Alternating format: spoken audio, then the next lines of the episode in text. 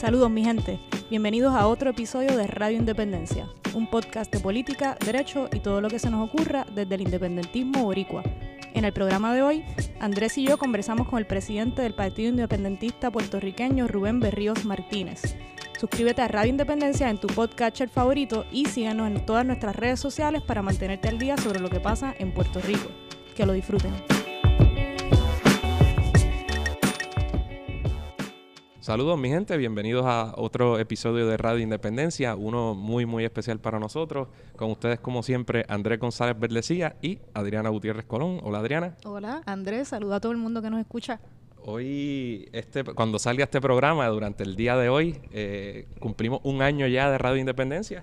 Yo creo que, que, nosotros, yo tenía muchas expectativas en cuanto al proyecto, pero yo creo que se han sobrepasado y fue hace un año y quizá un poco más, este, cuando estuvo con nosotros María Lourdes Santiago para iniciar el programa y queríamos desde hace tiempo tener un episodio bien especial para nuestro primer aniversario.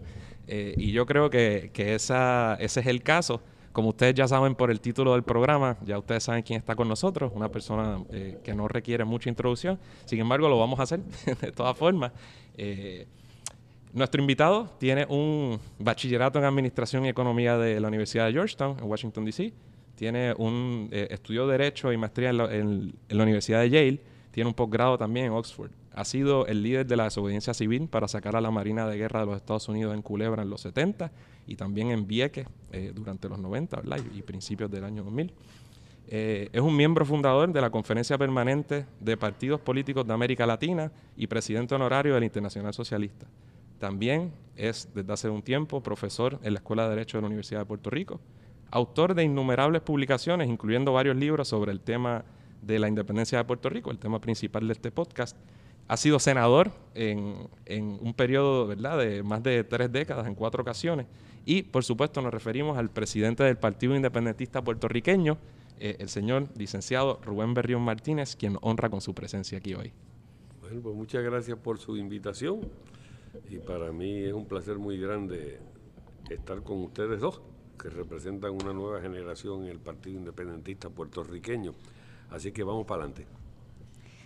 Bueno, como el propósito principal, me parece, de esta entrevista es en parte conocerlo mejor como persona y que los que nos escuchan y las que nos escuchan lo conozcan mejor como persona y no tan solo como una figura política, pues nos gustaría empezar hablando sobre su niñez y su juventud.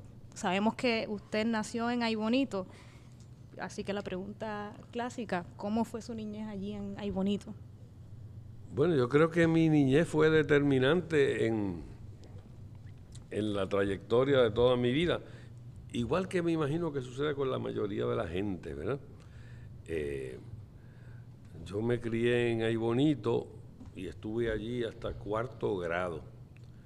Eh, mi familia, por parte de mi padre proviene de Barranquitas, que es un pueblo colindante con Aybonito. Los de mi mamá son de Aybonito. Eh, por los berríos todos son de cepa unionista, liberal, popular. Por mi mamá son todos de cepa republicana. Lo primero que tengo que decir es que en mi familia no había ningún independentista ni por un lado Eso es una de las preguntas que le íbamos a hacer. Eh,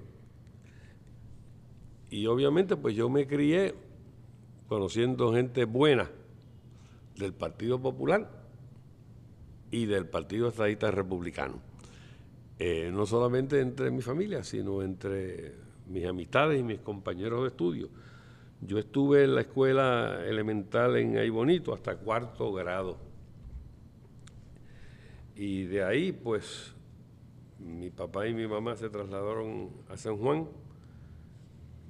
cuando mi hermana menor, que en paz descanse, Candida Rosa, Tita, empezaba en su grado en su primer grado. En esa época también otro factor determinante para mudarnos a San Juan, por lo menos estimo yo que fue así, es que el el Colegio San Ignacio estaba por empezar en Puerto Rico.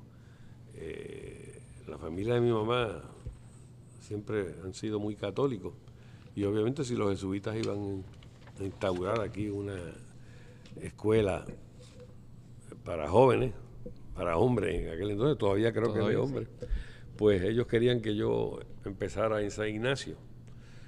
Y por los estudios de mi hermana y por mis estudios, además de que papá tenía eh, una empresa en San Juan, se mudaron mis padres y este servidor, estoy hablando por allá por el 1948, eso hace mucho tiempo de eso. Eh, recuerdo cuando entramos a San Juan, quizá no la primera ocasión, pero una de las primeras ocasiones, entramos por donde ahora está el puente, creo que se llama de la Constitución, el que da para Miramar. Pues eso era un puente que se abría para que pasaran las barcazas, etcétera. Se llamaba el puente de la báscula. Y ahí se veía lo que era el fanguito, que, corría desde, Miramar, desde Hor hasta, hasta Cantera. Y me recuerdo yo que como en Bonito había tan pocos independentistas, eh, mi primera sorpresa en el 1948, cuando yo entré por primera vez a San Juan, mi primer recuerdo es haber visto muchas banderas del PIB eh, en todo el arrabal. Y yo dije, papá, tú no me habías dicho que esta gente era un poquito. Me dijo, bueno, aquí hay unos cuantos más. Dicho sea de paso, en las elecciones del 52 el PIB ganó uno de los tres precintos de San Juan, porque San Juan era el fuerte eh, del independentismo. Ese recuerdo lo tengo de mi juventud. Todos los otros recuerdos obviamente se refieren a mis amigos en Aibonito. Yo volvía a Aibonito prácticamente todos los fines de semana por lo que es las cruces ahora, porque la autopista no existía. Eh, y recuerdo que salir de Bonito para mí fue un trauma tremendo. O sea, mi momento era el viernes cuando nos íbamos para Ibonito. Y estuvimos yendo a Ibonito desde que yo estaba en cuarto grado hasta que me gradué de San Ignacio, que fue cuando tenía 15 o 16 años, en el 1957 prácticamente todos los fines de semana. Es decir, que yo tenía muchos amigos en San Juan, eh, en Santurce, donde vivíamos, eh, pero seguía con mis amigos de la infancia y con mi familia y bonito. O sea que yo me crié entre dos mundos. Les recuerdo a ustedes que son más jóvenes y a todos los que me escuchan, que la mayoría son mucho más jóvenes también, que obviamente San Juan no era una ciudad como es ahora. Eh, empezar, por ejemplo, Atorrey no existía, esta cuestión de esto era un pastizal, por eso se llama Atorrey, ¿verdad? Y eh, lo que había eran vacas. Eh, y Santurce era un pueblo. Eh, y Puerta de Tierra y San Juan ni hablarlo. O sea que era, era una ciudad de provincia, clásica provincia latinoamericana. Y ahí bonito ni hablarle. era un pueblo de montaña. Y ahí fue que yo mm, que yo, que yo me formé, o sea, entre y, Bonito y San Juan. ¿Y su interés por la política? ¿Cuándo? ¿Cuándo? ¿Cuándo surge? ¿Cómo? Bueno, eh, yo te diría que mi recuerdo es que ya para escuela superior, los años finales de escuela superior. ya en el Colegio San Ignacio. Sí, en San Ignacio, ya el 54, 55, 56. Y cuando me gradué definitivamente ya yo era independentista. Eh, no me pregunten que por qué me hice independentista, porque eso es bien difícil de explicar, pero eh, una vez a don Gilberto le preguntaron, oiga, y si el partido, y si aquí no hubiera un partido independentista y no se pudiera ser independentista, eh, ¿qué usted sería? Y don Gilberto, ¿qué le pasaría a usted? Y don Gilberto dijo, bueno, me moriría de la vergüenza. Pues, es algo, eh, hay algo muy íntimo, porque uno quiere mandar en la propia casa, ¿verdad? Pero ya cuando yo comenzó a ver las injusticias o la situación a conocer tuvo que ver tuvo que ver eso pero eh, eh, después pues uno confunde lo que uno lee después y lo que uno piensa después con ese momento eh, pero en la intimidad yo creo que es un impulso básicamente ético de humanidad ¿por qué razón uno no puede mandar en la casa de uno? Es lo primero. Y segundo, ¿y por qué tiene que haber injusticias entre los seres humanos? O sea que, que mis tendencias hacia la independencia y hacia lo que podríamos llamarle hoy en día modernamente la socialdemocracia o el socialismo democrático, son muy tempranas en mí. Eh, eh, a eso se ata a, lo que yo le puedo adjudicar una razón eh, más, más objetiva, y es que yo tuve la dicha de tener en el Colegio San Ignacio a muchos profesores jesuitas latinoamericanos, particularmente cubanos y mexicanos. Y esa gente me orientó a mí en la latinoamericanidad. Eh, yo creo que eso eso es importante, o sea, el uno sentirse que uno no que uno es parte de una patria más grande, eh, de que los poetas colombianos y mexicanos y cubanos son también poetas nuestros y viceversa.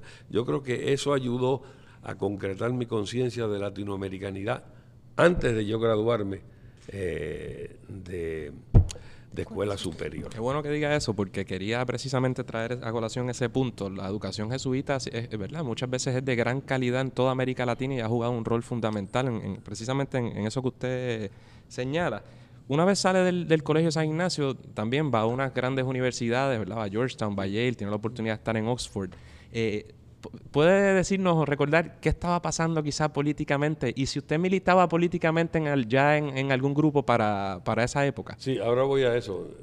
El ir a Georgetown no es de casualidad. Georgetown es una universidad jesuita también. Es decir, que los jesuitas que estaban allí, cuando yo eh, demostré interés en, estudiar, eh, pues obviamente me orientaron y llegar a Georgetown no fue una casualidad. Eh, a Yale fui después y a Oxford fui después, pero a, Georgetown fue, eh, había una corriente de que fuera eh, madurando mis mi conocimientos y estoy seguro que, que los sacerdotes jesuitas, perdón, de San Ignacio, tuvieron que ver con eso. pero antes de pasar a tu pregunta, tengo un recuerdo también político del 1950 en mi mente grabado, que entonces no lo comprendí en su magnitud. Yo escuché por radio la toma de la barbería en Barrio Obrero, donde un solo barbero, Vidal Santiago, resistió a prácticamente un batallón de la Guardia Nacional. Y eso lo transmitieron por radio. Y yo recuerdo eso.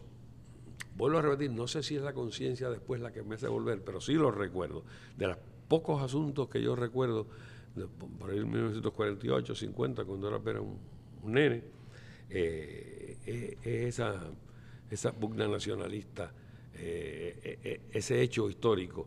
Y por supuesto, también debo decir que en mi familia pues nadie simpatizaba con eso, y recuerdo también ya, yo en escuela superior, mis constantes debates, o no encontronazos, con mi padre, cuando yo le hablaba de la independencia y él decía que nos íbamos a morir de hambre, que se podía ser puertorriqueño, pero mantenerse como estábamos, o sea, el clásico discurso popular, ¿verdad? De aquella época.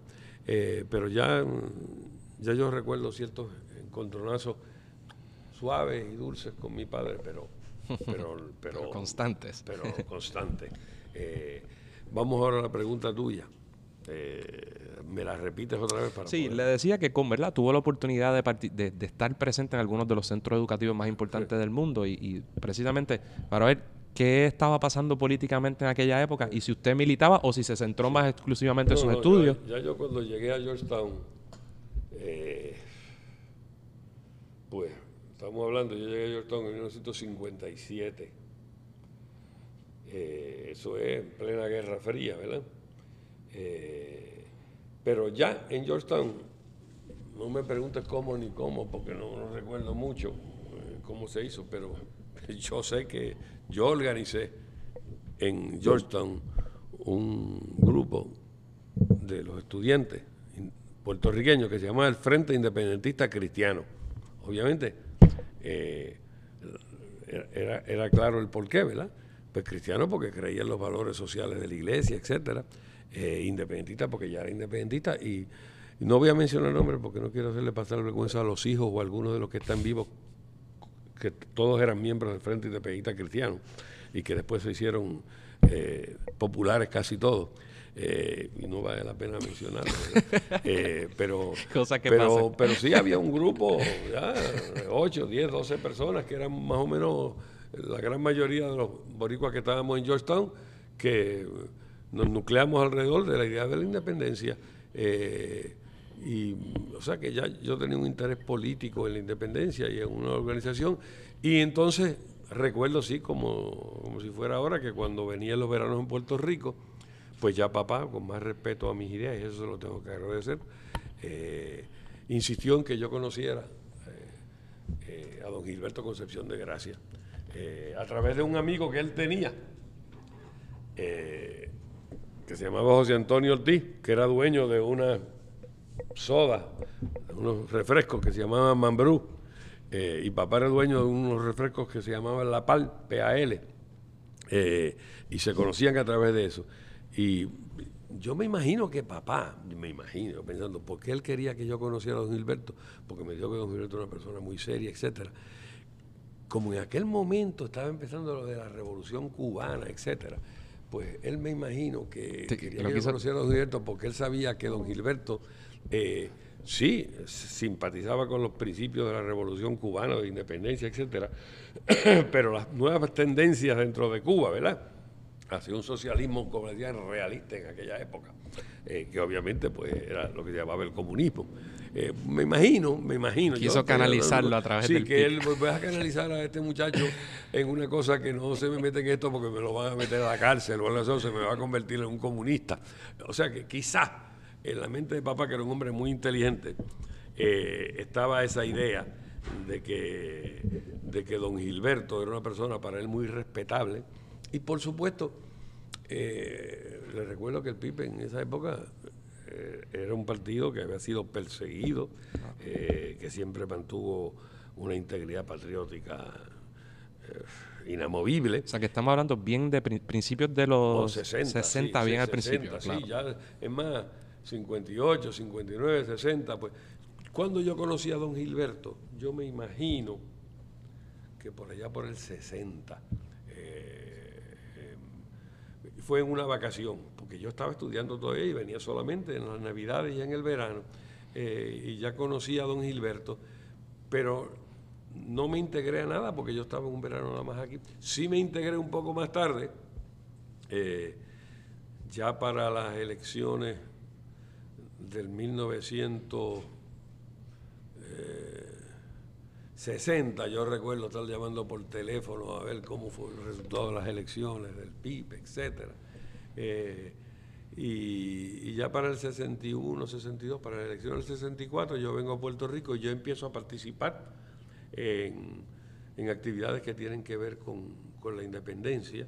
Eh, y cuando me graduó, Escuela de Derecho, antes de empezar mi maestría, que eso fue en el 1964. Eh, recuerdo que había una reunión de la juventud del PIB en, que se reunió en el Ateneo y yo acababa de escribir una tesis sobre la viabilidad económica de la independencia para mi, para mi bachillerato en leyes en Yale dicho de paso, no sé dónde está, tiene que estar en algún, armario por allá en la, en la Universidad de Yale. Y don Gilberto me presentó eh, para que yo hablara de eso. Eh, ¿Por qué fue sobre la cuestión económica, además que yo estudio economía? Hombre, porque eso, ha sido el cupo de todos los populares liberales como mi padre y otros. Y es, si se pudiera, lo mejor sería ser independiente pero como no se puede económicamente, porque nos vamos a morir de hambre, entonces yo enfrenté eso. Y don Gilberto, pues obviamente sabía que eso era un tópico. Y recuerdo ya haber participado en el 64 en el Ateneo, en una actividad en donde yo hablé eh, sobre mi tesis. Eh, eh, o sea, ya pues, políticamente estaba en el Partido Independentista y era muy joven entonces. Pero, pero de ahí en adelante, pues la carrera política siguió.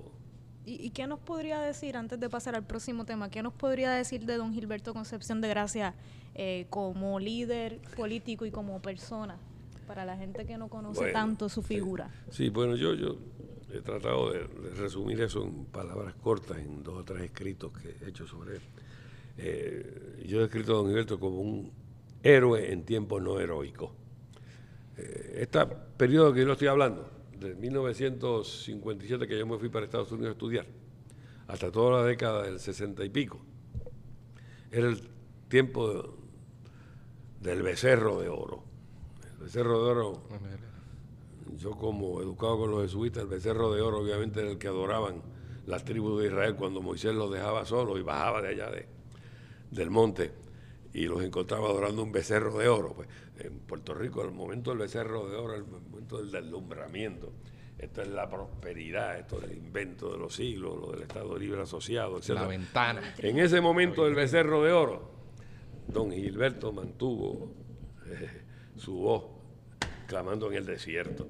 Y para mí esa constancia de don Gilberto y nunca alterarse en su perseverancia de que tarde o temprano las condiciones iban a cambiar y que lo que había que mantener era la bandera en alto y el instrumento, eh, el navío, eh, el barco para llevar a la tierra prometida, eh, o el camino en el desierto para llegar a la tierra prometida. Yo creo que eso es lo más que yo admiro de don Gilberto. Nunca se desesperó y tuvo que bregar, enfrentar primero a dos personas totalmente dispares y, que a veces le está uno un poco sacrílego mencionar en la misma oración. y a Muñoz Marín por un lado, ¿verdad? Que no se lo tengo que describir porque el tópico no es ese. Eh, y por otro lado, a don Pedro Albizu Campo, que había eh, decidido moralmente que la única forma de enfrentar al imperio era, con, era de frente. Eh, poder trazar un camino eh, ante los embates de uno y ante la fuerza moral del otro, que mantuviera la esperanza, la llama viva, eso, es una proeza. eso yo he conocido muy pocos seres humanos capaces de eso. decían que en la antigua Persia, cuando invadían los bárbaros, como los persas conocían el fuego, pues mantenían el fuego en unas cuevas eh, vivo eh, para seguir con la civilización después. Y don Gilberto mantuvo el fuego del ideal y, del camino posible hacia la independencia eh, que nos llevaría a ella en ese momento tan difícil. Eso es la abnegación de un ser humano para llegar. Don Gilberto era un salto civil, un héroe en tiempo no heroico, uno de los hombres menos reconocidos en la historia de Puerto Rico, al cual en el futuro le tenemos que levantar la más grande de las estatuas. Y Rubén, ahora que mencionó una, esta dinámica entre Albizu y Gilberto Concepción de Gracia, ¿cree que es una comparación justa hablar de, por ejemplo, Malcolm X y Martin Luther King? ¿O, es algo, esa, esa relación entre uno y otro? Eh, pero... Eh, ¿Verdad? Uno, uno que quizás optó más abiertamente por las armas, otro por... No, no está mala la comparación. Eh, no está mala la comparación porque eh, uno tomaba la vía de la acción directa y la otra el de la desobediencia civil y la lucha civil. Eh, ante problemas enormes como se le presentaron a don Gilberto aquí y a, y a don Pedro aquí y allá a, Martin, a Malcolm X y a Martin Luther King, pues obviamente seguro que se puede hacer la comparación. Es más, está bueno por una tesis doctoral sobre eso. Vamos a ver cuando, de aquí a unos años, cuando pueda. Y te recuerdo, para que veas que las colindancias no se queden ahí, durante el 60, cuando yo estuve en Estados Unidos, lo que estaba planteado era eso. Malcolm X por un lado y Martin Luther King por otro lado. Eh, a, Martin, a Malcolm X tuve la ocasión de escucharlo en la Universidad de Yale hablar eh, y a Martin Luther King, pues en toda su, su epopeya lo, seguí y participé en marchas. Y, o sea, que, que, allá se planteaba algo regular en cuanto a estrategia de táctica. No es irracional ni, ni lógico que hombres y mujeres decentes y honestos y honrados y patriotas discrepen en cuanto a los métodos para llegar a un, fin, ¿verdad? Y por eso hay que respetar a los que lo hacen de buena fe y, no, no, estoy hablando de, enajenaciones, sino de gente como don Pedro, don Gilberto, eh, Martin X y Martin Luther King. Bueno. Entonces, eh, ahorita habló un poco de la llama, ¿verdad? De, esa labor que trataba de, hacer Gilberto Concepción de Gracia. Y eh, un poco así yo veo la labor que hace el PIB. Ahora, un poco hablando más del partido y de la independencia, de la organización del movimiento independentista de Puerto Rico, le quería preguntar, ¿cuál usted cree que es, en términos históricos, la, aportación o el, o el fin, más allá de lograr la independencia, ¿verdad? Eh, del partido, pero no sé si puede hablar un poco de, del rol que ha jugado, de la gran aportación que haya hecho el, partido durante todo este Yo creo que, vuelvo a repetirte, el responsable mayor es don Gilberto, que lo mantuvo en los tiempos más difíciles, ¿verdad? En los tiempos de la persecución y misericordia, en los tiempos de negarse los empleos a los independentistas, y en los tiempos de la propaganda masiva a nivel internacional, de no tener aliados a nivel internacional, aislados, nadie en la América Latina, eh, nada más que uno, uno de otra figura individual eh, apoyaba la lucha. Eh, esos son los tiempos borrascosos, los más difíciles. Obviamente quedaba un sustrato grande de independentismo desde tiempos de Betances en Puerto Rico y, y entonces el Partido Popular particularmente se encargó de,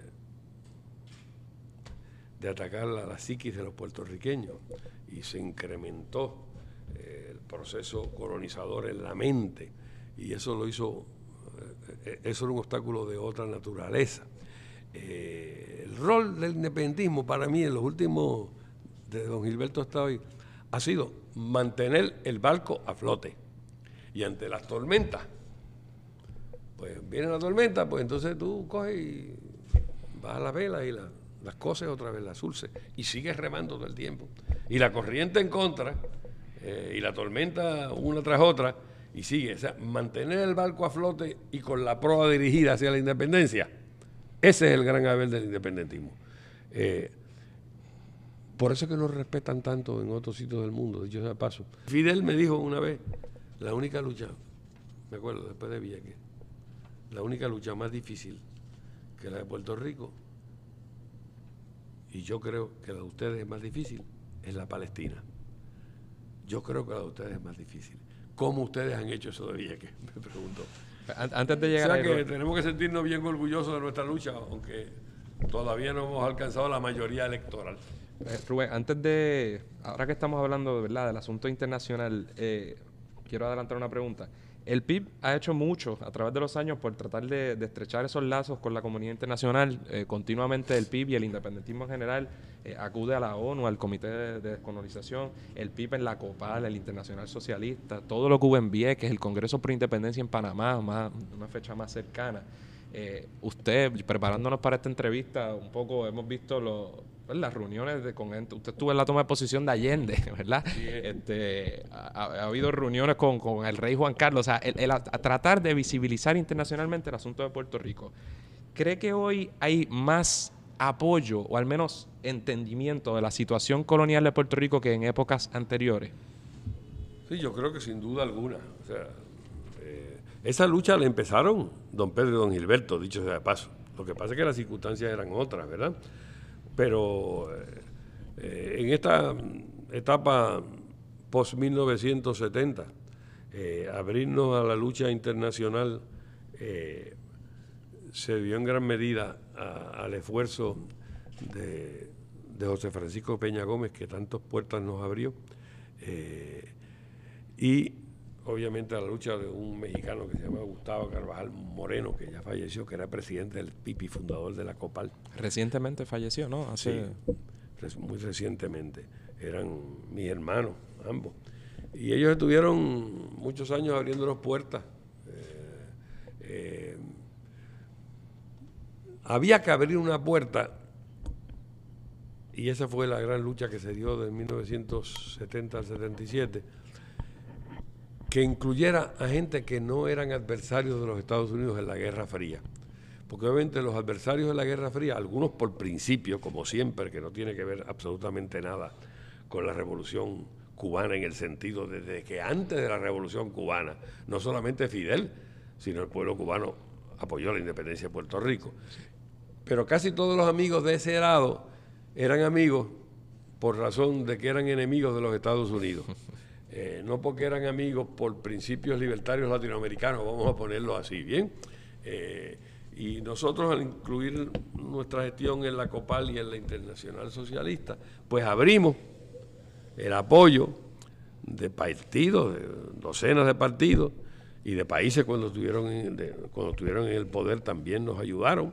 Eh, por ejemplo, aquí estuvo, muy poca gente lo sabe, el primer ministro de Francia, Lionel Jospin, cuando era secretario de Relaciones Exteriores en una Asamblea General del PIB en, San Juan. Eh, y, yo creo que eso nos ayudó a expandir la lucha por la independencia de Puerto Rico, ya no en los que fueron adversarios en la Guerra Fría, sino universalmente. Y eso era importante. También el gobierno cubano, a través de la tricontinental inicialmente, eh, los países no alineados, abrió muchas puertas a países que no hubieran mirado nunca hacia la independencia de Puerto Rico, pero que era lo que se llamaba los países neutrales. Y esa gente ha seguido apoyando la independencia de Puerto Rico, y en eso no se puede subestimar nunca, eh, nunca la labor que ha hecho Cuba eh, por ampliar desde tiempos de Martí la lucha por la independencia de Puerto Rico. dicho de paso, cuando yo fui a ver al senador Moynihan, que se convirtió indirectamente en un aliado de nuestra descolonización, aunque mucha gente no lo sepa, que era un gran intelectual americano. Me dijo, yo comprendo la lucha de ustedes perfectamente, yo soy de extracción irlandesa. Lo que yo no entiendo es por qué ustedes van al gobierno comunista de Cuba a pedir ayuda, eh, porque eso le perjudica. Yo le digo, oiga, eh, senador Moynihan, yo tengo entendido por la historia americana que las armas para ustedes luchar en contra de los ingleses y la flota, la flota del rey absolutista de Francia fue la que cercó a Yorktown en la batalla final, al punto tal que el general inglés le fue a entregar la espada no solo de Washington, sino al almirante de Grasse, y, me miró y me dijo, tuche no me dio más nada. No me dio más nada. ¿eh?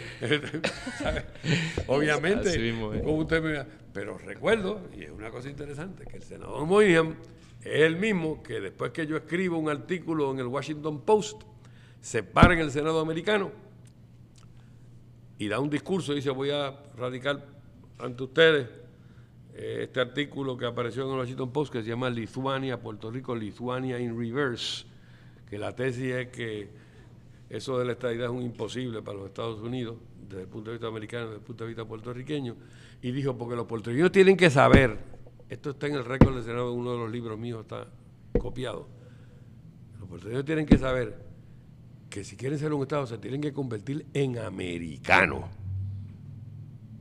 ¿Eh? Tienen que dejar de ser puertorriqueños.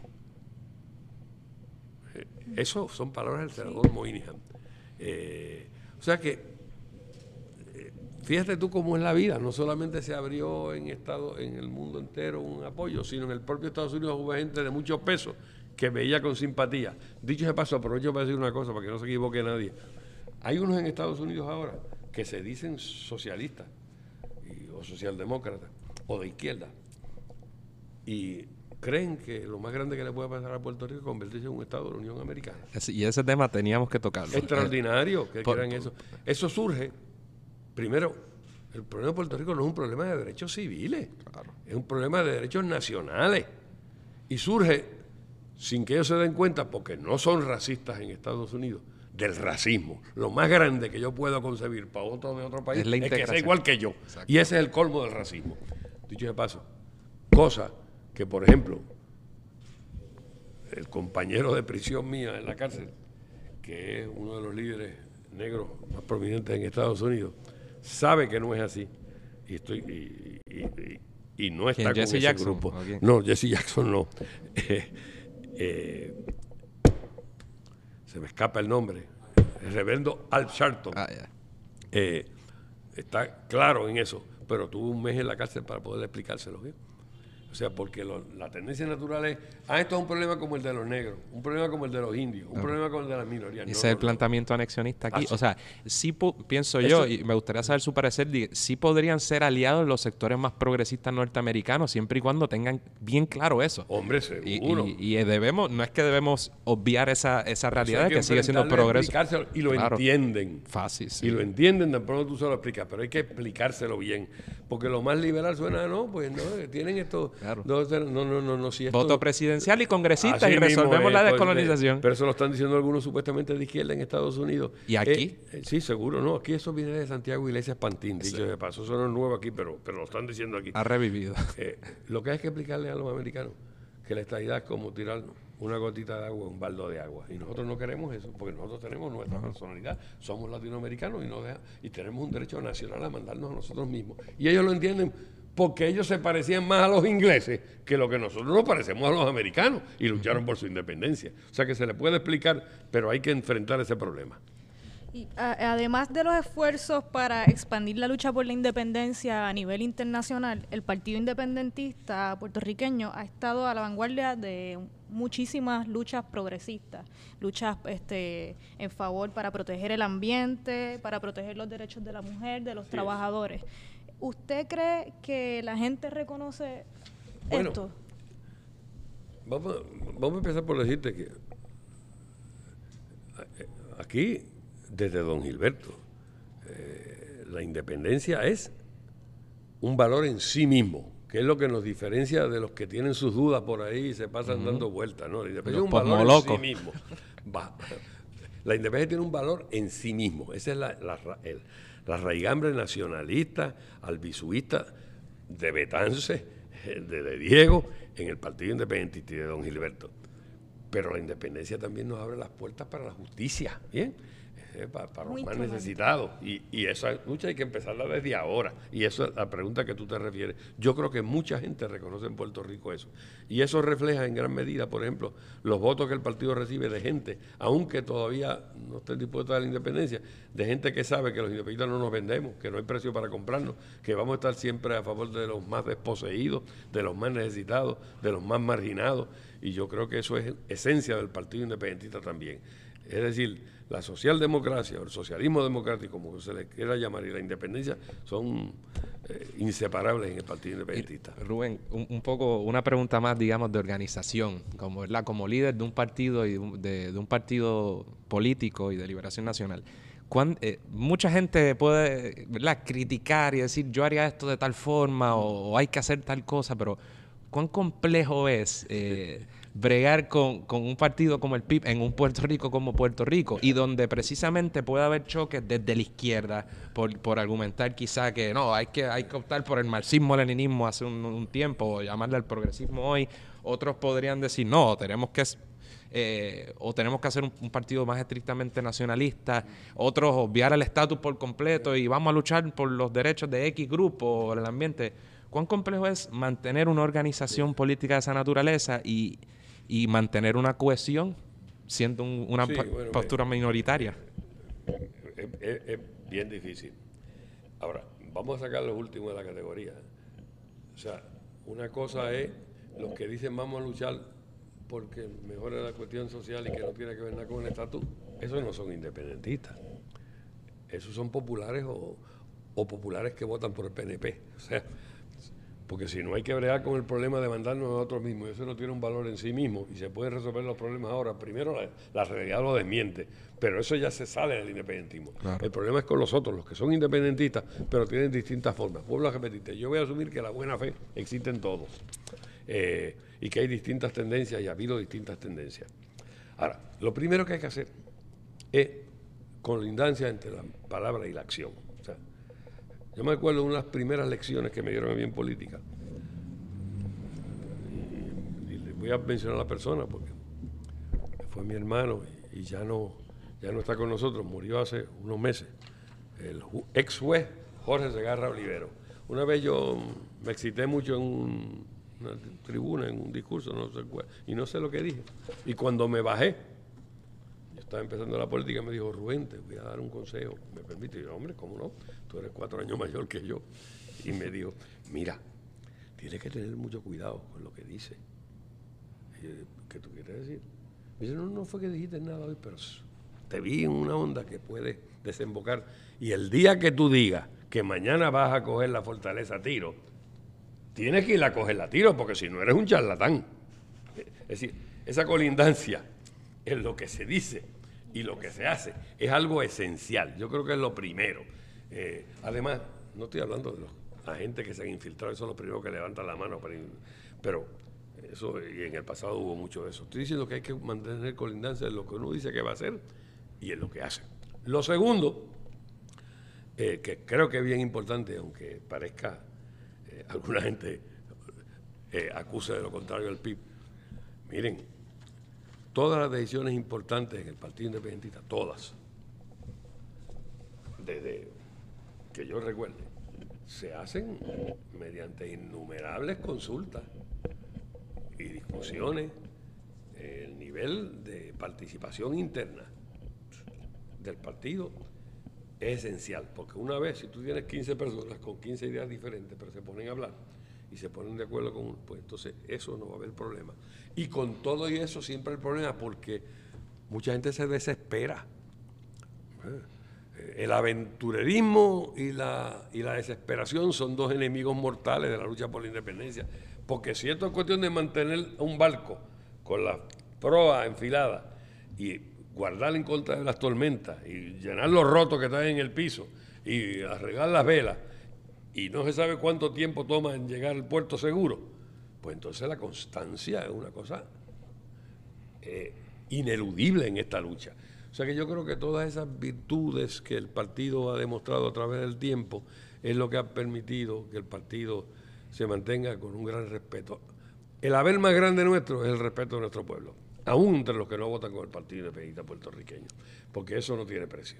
Rubén, desde que yo tengo uso de conciencia, eh, siempre ha habido personas que se autodenominan como independentistas, algunos de los cuales lo serán, y sin embargo han tenido, digamos, eh, son muy viscerales en su oposición a ya sea al PIB o a su figura particularmente.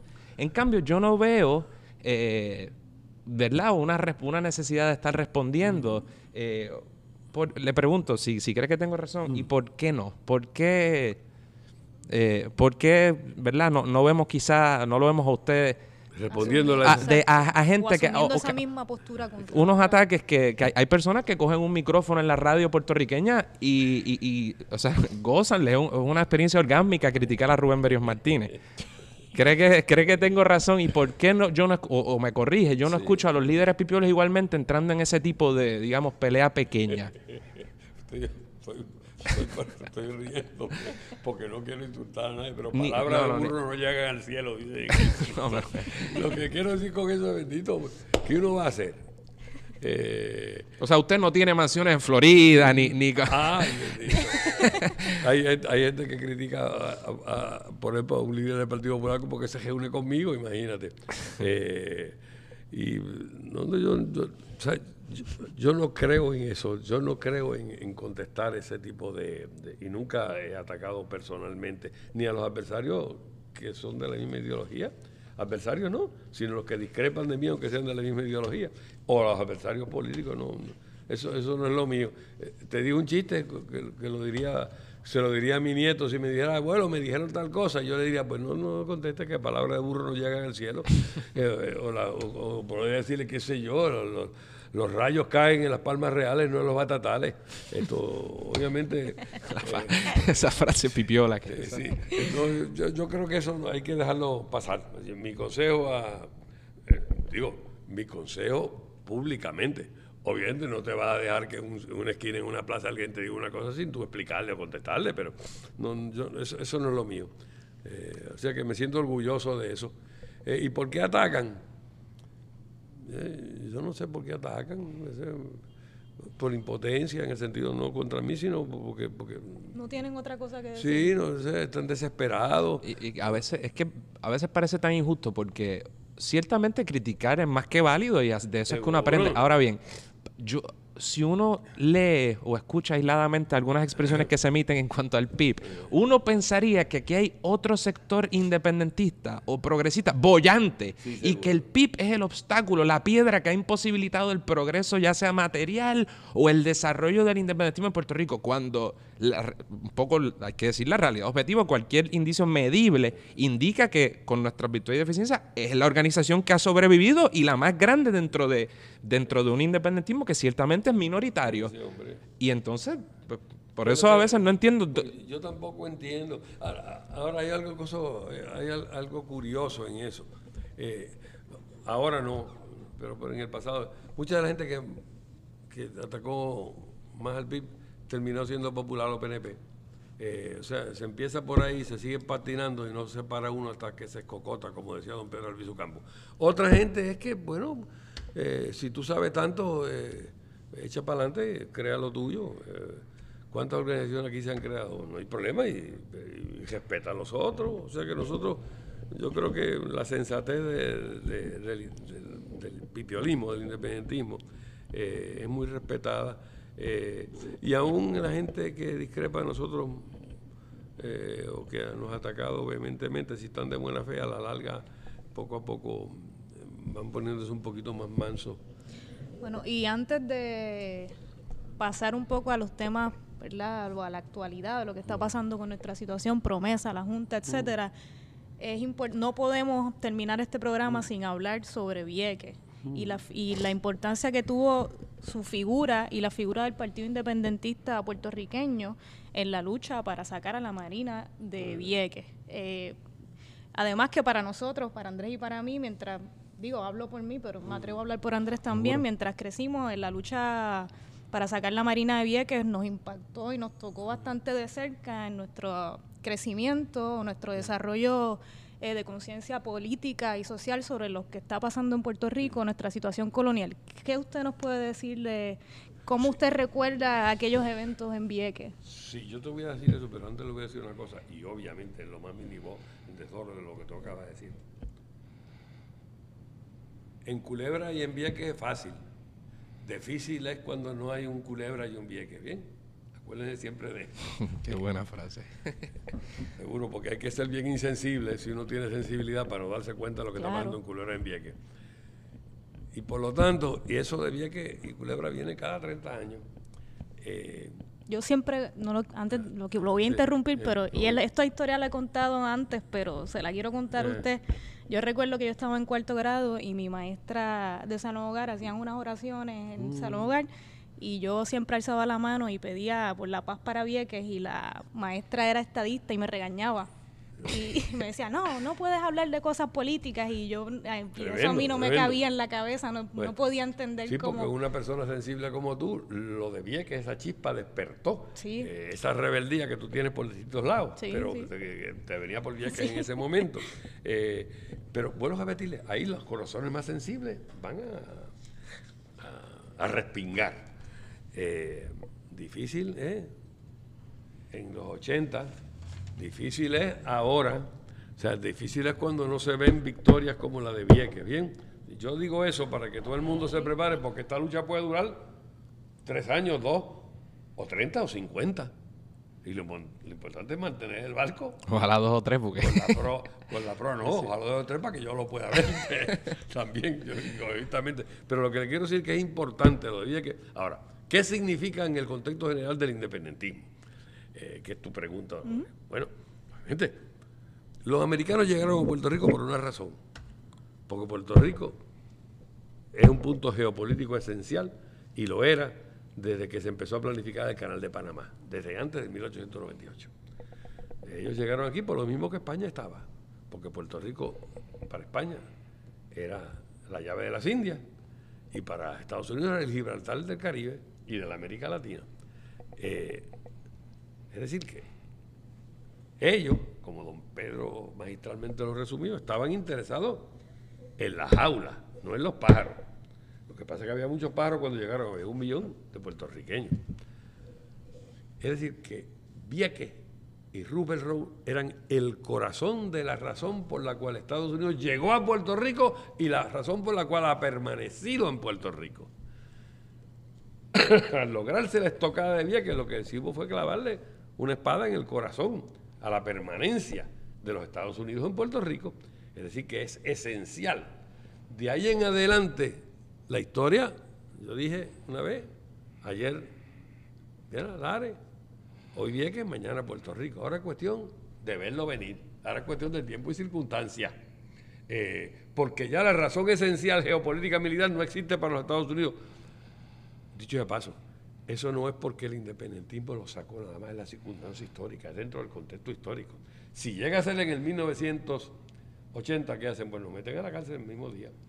Eh, o como en Culebra que nos metieron a la cárcel a los cuatro días.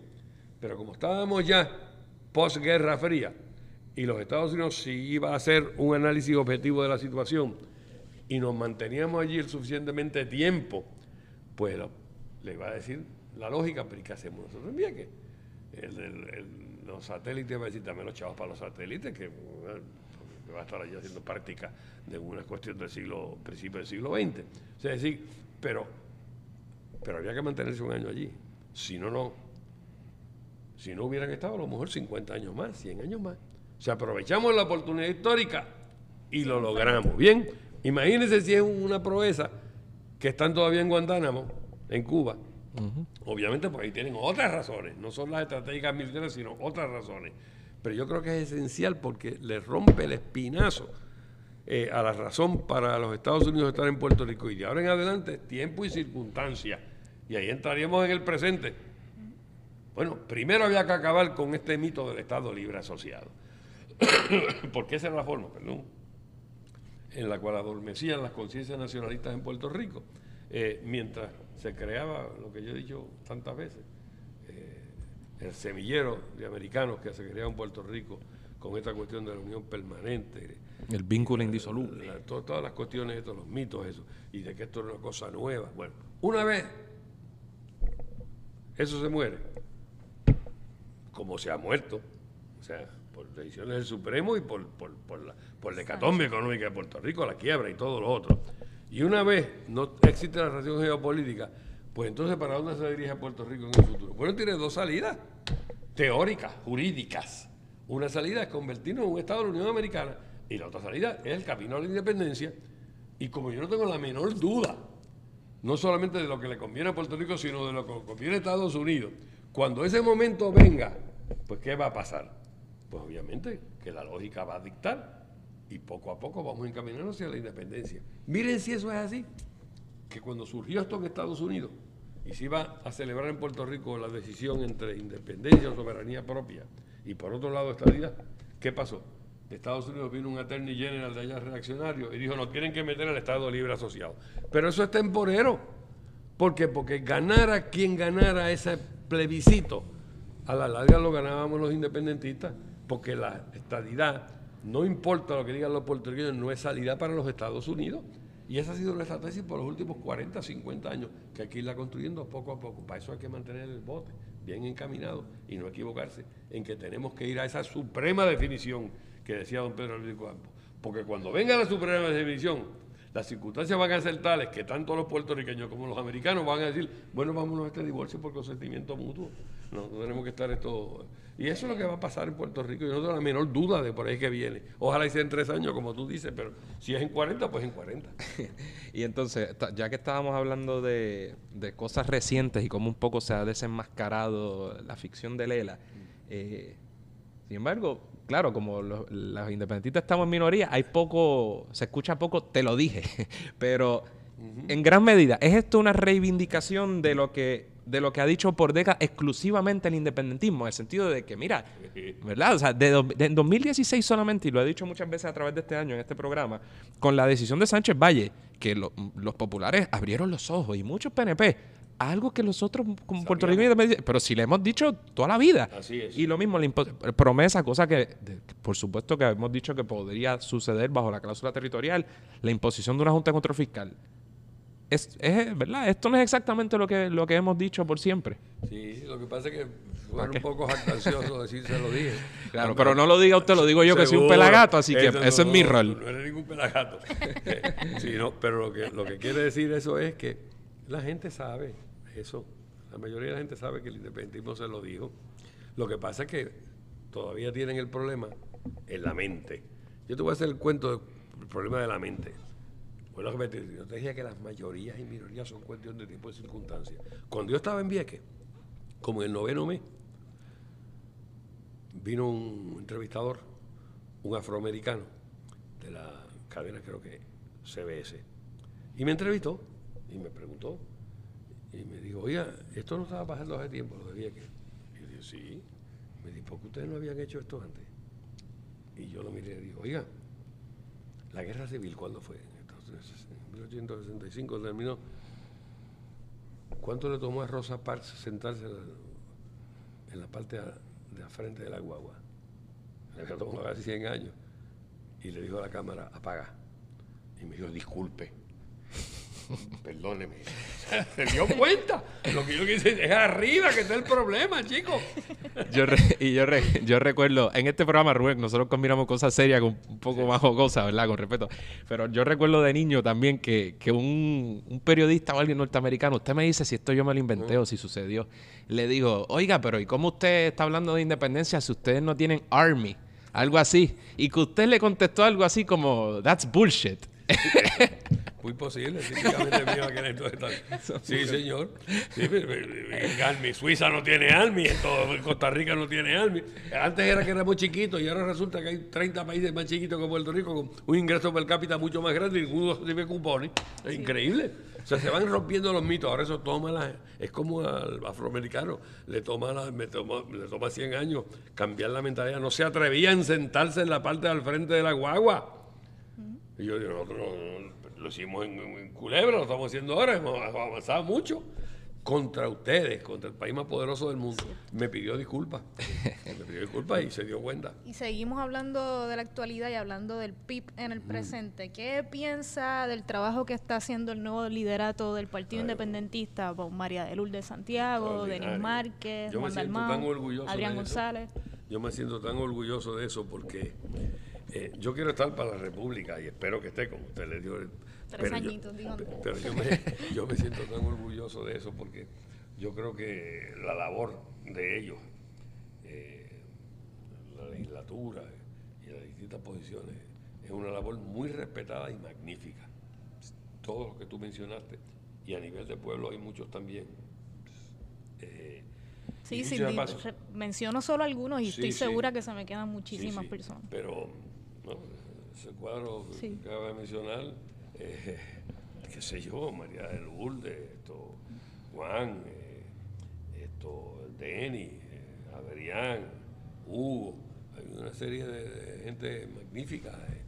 En el liderato visible, porque el problema es que nosotros tenemos gente magnífica. Por ejemplo, los dos que me están entrevistando. Ah. Pero obviamente, no, pero obviamente que es lo que, o gente en Ponce. Sí, Eda López sí. y muchas otras personas no muy tenemos militantes. forma de darlos a conocer. Se nos cierran la- la- la- la- la- las puertas para darlos a conocer, pero tan pronto tienen una oportunidad destacan. ¿Por qué? Hombre, porque decía José Martí que cuando en un país hay muchos seres humanos sin decoro, hay otros que tienen en sí el decoro de muchos hombres y muchas mujeres. ¿Seguro? Entonces, en Puerto Rico hay mucha gente que se ha entregado espiritualmente, pero hay mucha gente que no. Y yo quiero hacer otra cosa también para que nadie se equivoque de cuánto va a tardar esto. Bueno, yo dije tiempo y circunstancias. Para mí, esto del patriotismo es como, y del independentismo, es como un termómetro que va del 0 al 100.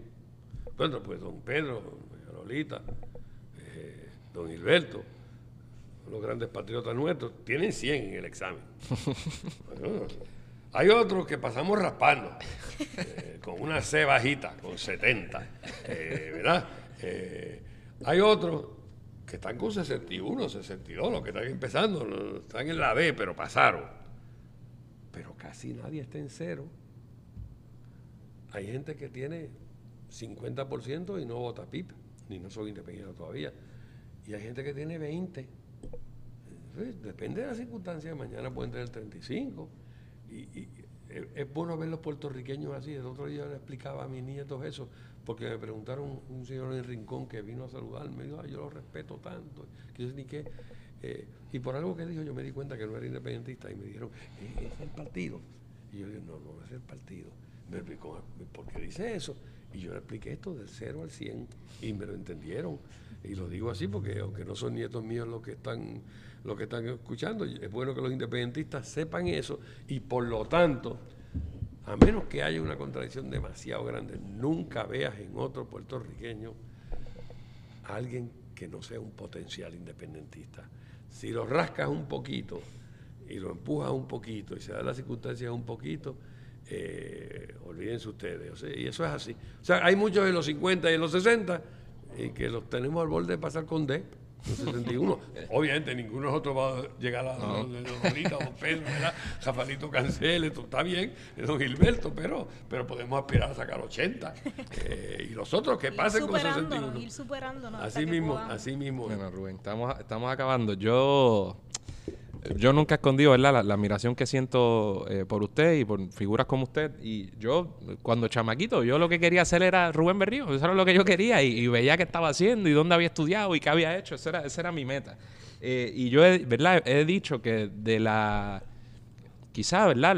En la segunda mitad del siglo XX y luego de Don Pedro, quizá en todo el siglo XX, usted debe ser sin mucha duda, quizá la figura independentista más importante que haya dado Puerto Rico. Obviamente, yo discrepo de ti, eh, pero, pero mm, obviamente, de lo que más yo me siento eh, orgulloso eh, es que es la perseverancia. Uno de los libros míos empieza con una cita de Bolívar, Dios concede la victoria, la constancia.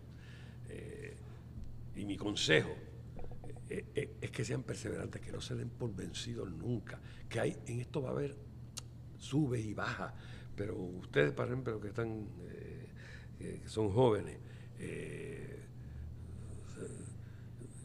la única satisfacción que me queda a mí es que yo toda la noche me acuesto tranquilo. Por otras cosas me acuesto bien intranquilo, pero son cosas personales, ¿verdad? Pero en cuanto a la cuestión de la patria, yo tranquilito toda la noche me voy a la cama. ¿Y cómo le gustaría que lo recordasen usted en el momento en que ya no esté con nosotros? Como de todas las luchas que usted ha tenido, quizás se podría decirle, ah, pues aquel gran líder de que su discurso en Culebra es muy famoso, donde dijo aquella frase, me corrijo, ¿verdad? Violar la ley del imperio es cumplir la ley de la patria. Eh, ¿Cómo le gustaría que lo recordasen a usted? A mí me gustaría que Puerto Rico fuera independiente y que nadie me recordara.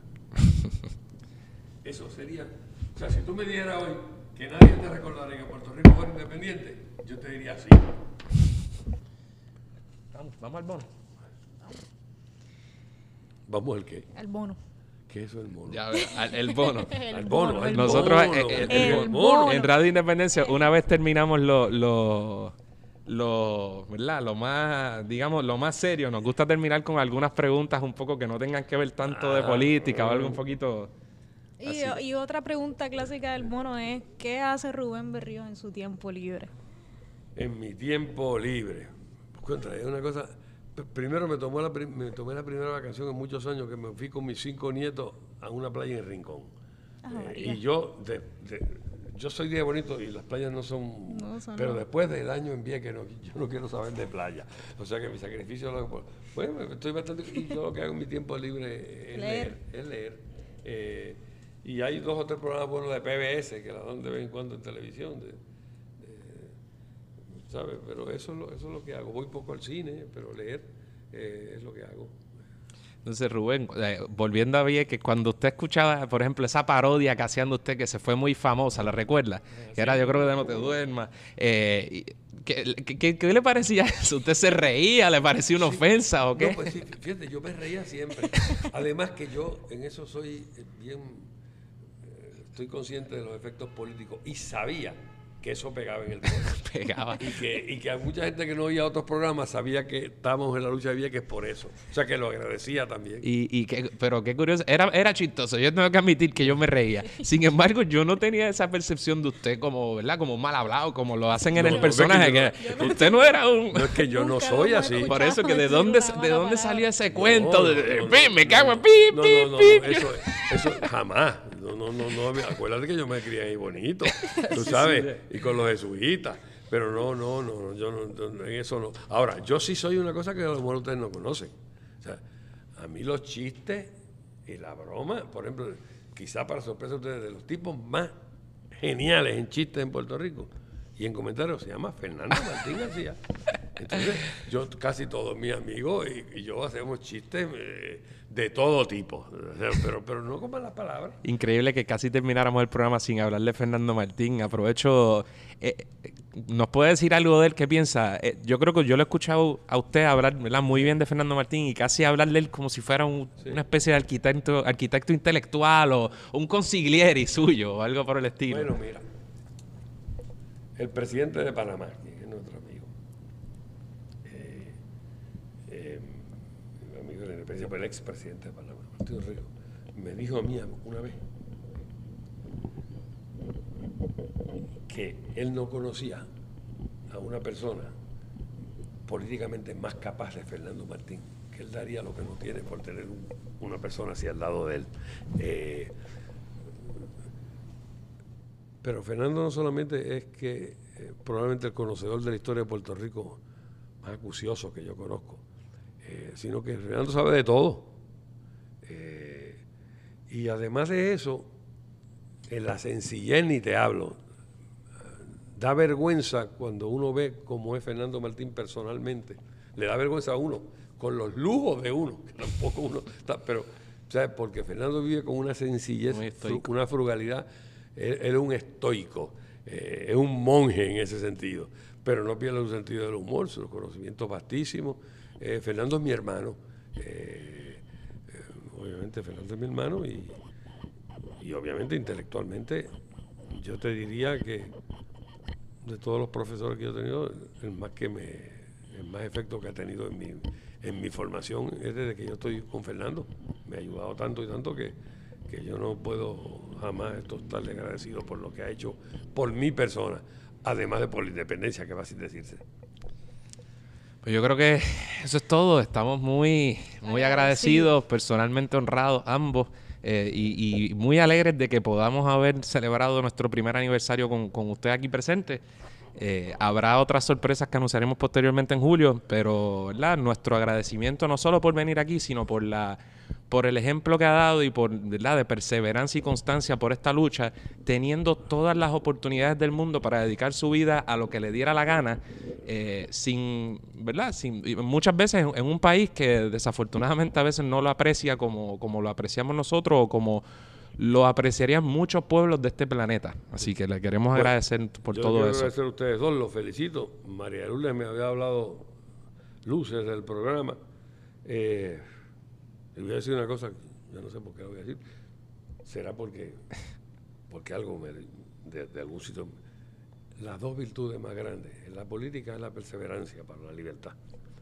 Son la piedad y la compasión. que no tiene piedad y compasión